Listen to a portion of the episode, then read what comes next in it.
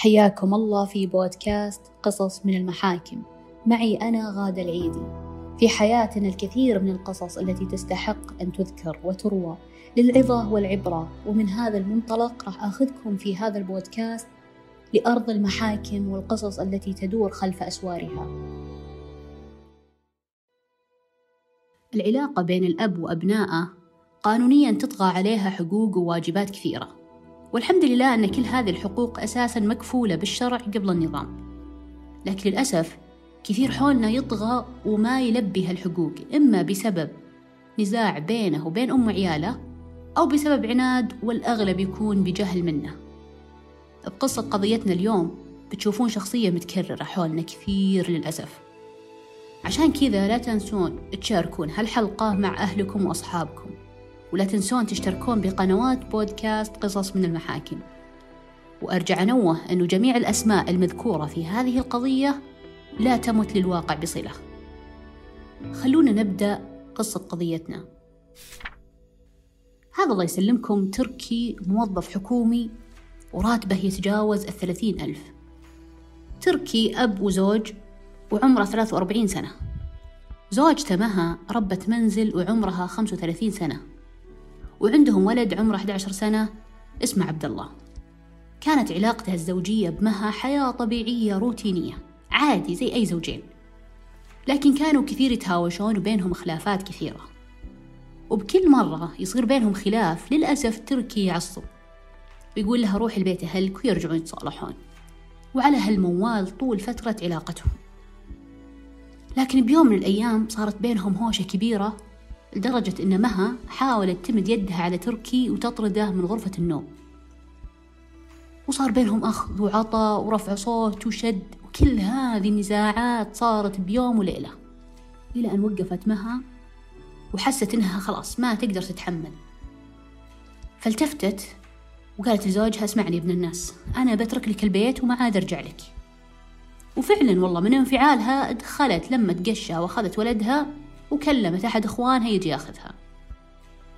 فيوم وصلت البيت أهلها قالت تسمعوني تراني بطلب منها الطلاق وبجلس عندكم لين يوفر لي ولولده سكن لأن حياتي مع تركي مستحيل إنها تستمر. خلاص أنا عفت الرجال. طبعا أهلها خلوها لين تهدأ ويحسبونها مثل كل مرة. بتقعد عندهم فترة وبترجع.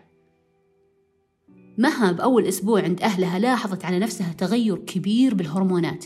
ومعاها دوخة وزنها زاد وحالتها حالة. هنا البنت شكت بالوضع. قالت لا أنا ماني طبيعية. وكانت خايفة أنها تكون حامل. فراحت سوت التحليل حق الحمل. وكانت الصدمة أنها حامل بأول شهر. يوم عرفت بالحمل مسكت جوالها وأرسلت واتساب لزوجها تركي. وبلغته. وقالت ترى أنا بس بعلمك إني حامل لكن حملي ما هو بسبب كافي خليني أرجع لك للبيت. أنا بجلس عند أهلي لين ما أولد. طبعا تركي يعني يوم شاف إنها حامل حس إنه ممكن في أمل إنه العلاقة تتصلح. فقعد يقنعها ترجع ويعدلون العلاقة لكن كل الأبواب تسكرت بوجهها. مها كانت مستوعبة أن الجلسة عند أهلها مو زي زوجها. فالمصاريف بتختلف الحين بتحتاج مراجعات للحمل ومصاريف لولدهم. هذا غير مصاريف الحمل اللي بتروح فيها للمستشفى. ولا عندها أي وظيفة ولا مصدر دخل. حست إنها هي ثقيلة على أهلها بالجلسة. قعدت تفكر من وين أجيب فلوس؟ وش الحل؟ طبعا فكرت إنه تخلي تركي يصرف عليها بس كانت عارفة إنه بيقول لها ارجعي ولا ما راح أصرف ريال واحد عليك ولا على ولدك. لكن مها كانت صبورة جدا. فحاولت عشان إيش؟ عشان تكون سوت اللي عليها وزيادة. فاتصلت عليه وقالت اسمعني أبغاك ترسل لي مصاريف لمراجعات المستشفى. وأبغاك برضو ترسل لي مصاريف لعبد الله وعني أنا كزوجتك ما بي منك ولا ريال. لكن هذه المصاريف لعيالك. طبعا رد عليها بكل برود وجفاف قال ريال واحد والله ما أدفع لك. يا ترجعين البيت أو خلي أهلك يصرفون عليك وعلى عيالك وقفل السماعة. مها بعد ردة فعلها الجافة عرفت إنه بيصير بينهم مشكلة مالية. فتجنبا لهذه المشكلة. وعشان تلقى حلول راحت تبحث وقرأت بالنت وبموقع وزارة العدل وش لها وش عليها. وطاحت عينها على موضوع النفقة وشروطها وهالأمور وحست إن الموضوع حوسة يبغى أحد فاهم. فقالت الحين أنا أبغى أصرف على حملي واللي ببطني وعبد الله. لكن من وين بصرف؟ فراحت بعد ما استشارت. ناس مختصين محامين وعلموها الإجراءات وش لها وش عليها. فخلاص هنا قالوا لها أنت لازم تطالبين تركي بالنفقة. وإذا هو رفض أنت حط بنيتك نية أنك ترجعين له بالنفقة. يعني تدفعي من جيبك وجيب أهلك بعدين أنوي. فصارت تاخذ من أبوها فلوس وتصرف على عيالها وتقضي لهم من أكل وملابس لأنه صعبة تتركهم يموتون جوع بس لأن أبوهم معاند ورافض يصرف عليهم. فصارت تروح للمستشفيات وتراجع وتقضي أمورها وحاطة بنيتها إنه بتخلي تركي ينفق. وبترفع عليه دعوة. بعد تسع شهور من حمل مها والمراجعات والمصاريف وأخيرا ولدت وجابت بنت وسمتها سارة. ويوم قامت بالسلامة وشافت إن تركي ما سير عليها طول الأشهر الماضية ولا حول لها ريال واحد مع أنه عارف إنها حامل منه واللي ببطنها ولدهم. فاستغربت قالت لا هذا الرجال ما هو بناوي خير أبدا. فقررت أنها هي تلجأ للطرق القضائية. وترفع دعوى نفقة ماضية ومستقبلية ونفقة حمل ونفقة تكاليف ولادة. وقالت إن هذه الإجراءات كلها أنا مستحيل أنجزها وأصيغها بالطريقة الصحيحة. فراحت وكلت لها محامية وقالت لها كل الموضوع وكل طلباتها. بعد رفع الدعوة تم تحديد جلسة الطرفين وصلت رسالة لتركي إنه مرفوع عليه دعوى نفقة وتحدد موعد الجلسة. طبعا هو انصدم لكنه جهز نفسه للجلسة تماما وكأنه محتسب إنه هي حتسوي هذه الخطوة وحاسب حسابها. وفي الجلسة قدمت محامية مها الطلبات وسمعها القاضي ووجه لها أهم سؤال ينسأل فيه دعاوى النفقة الماضية. قال لها القاضي يا مها أنت هل نويت الرجوع له بالنفقة؟ فقالت إيه.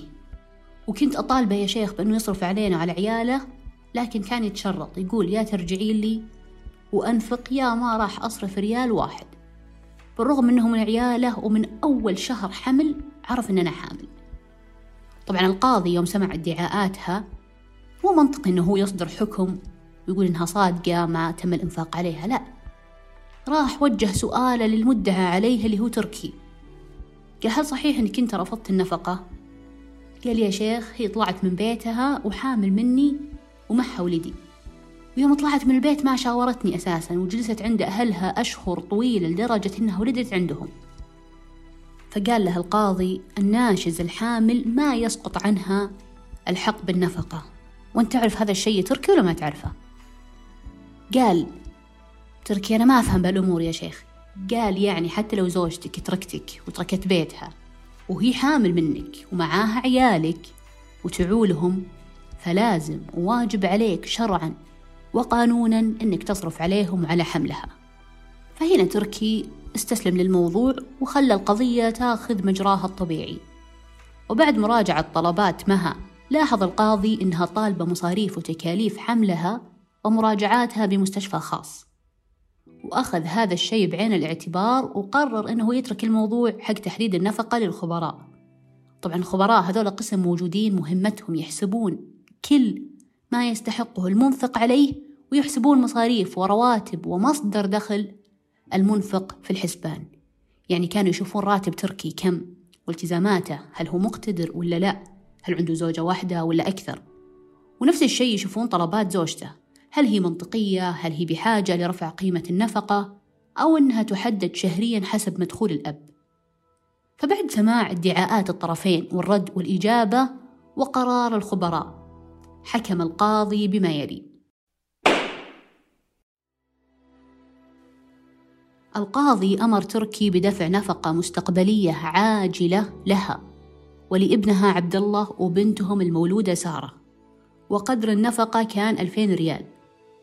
ثانيا أمر تركي بدفع نفقة ماضية اللي هي تسع شهور من طلعت مها من بيت زوجها لبيت أهلها لحين ولادة ابنتهم سارة. وقدرت النفقة بأربعة عشر ألف ريال. ثالثا رفض القاضي طلب مها بأن تجعل تركي يدفع مصاريف مراجعات المستشفى الخاص وذلك لتوفر مستشفيات حكومية مختصة. وكانت تقدر تلجأ لها وبذلك حكم القاضي وتمت المصادقة على الحكم وما اعترضوا الطرفين. الشاهد من القصة أن كثير من النساء تعتقد موضوع النفقة. عناد وتبغى تدفع زوجها ما وراه قدامه بحجة وجوبية النفقة وهذا الشيء مو بصحيح. النفقة الواجبة عدلا لها مقدار يؤخذ بعين الاعتبار. لأنه في شيء في المحاكم اسمه حاسبة النفقة. يعرفون فيها مصاريف ودخل الأب وبناء عليه يحددون قيمة النفقة. وما يخفيكم بعد أن في آباء مقتدرين ماديا يرفضون النفقة على عيالهم بحجة عناد زوجاتهم. وياخذ الأمر بتحدي وينسون أن في محاكم تلزمهم بالنفقة العاجلة والنافذة يعني ينفق إجبارا لوجوبية النفقة شرعا. دعاوى النفقة من أكثر الدعاوى اللي أخذت تحسينات وإصلاحات طبعا في الوزارة الآن. ليش؟ لأنها تهتم بمصلحة المحظون. يعني النزاعات اللي تصير بينك وبين زوجتك عيالك ما لهم شغل فيها. وشخصيا أتمنى أنه هذا الموضوع ينتهي حتى كونه نزاع. لازم الواحد يعرف وش له وش عليه من واجبات قبل ما يدخل في علاقة زوجية وينجب العيال لأنه ما لهم ذنب اللي يصير بين الطرفين. وبالختام الحمد لله على قوة القانون وعدالة القضاء.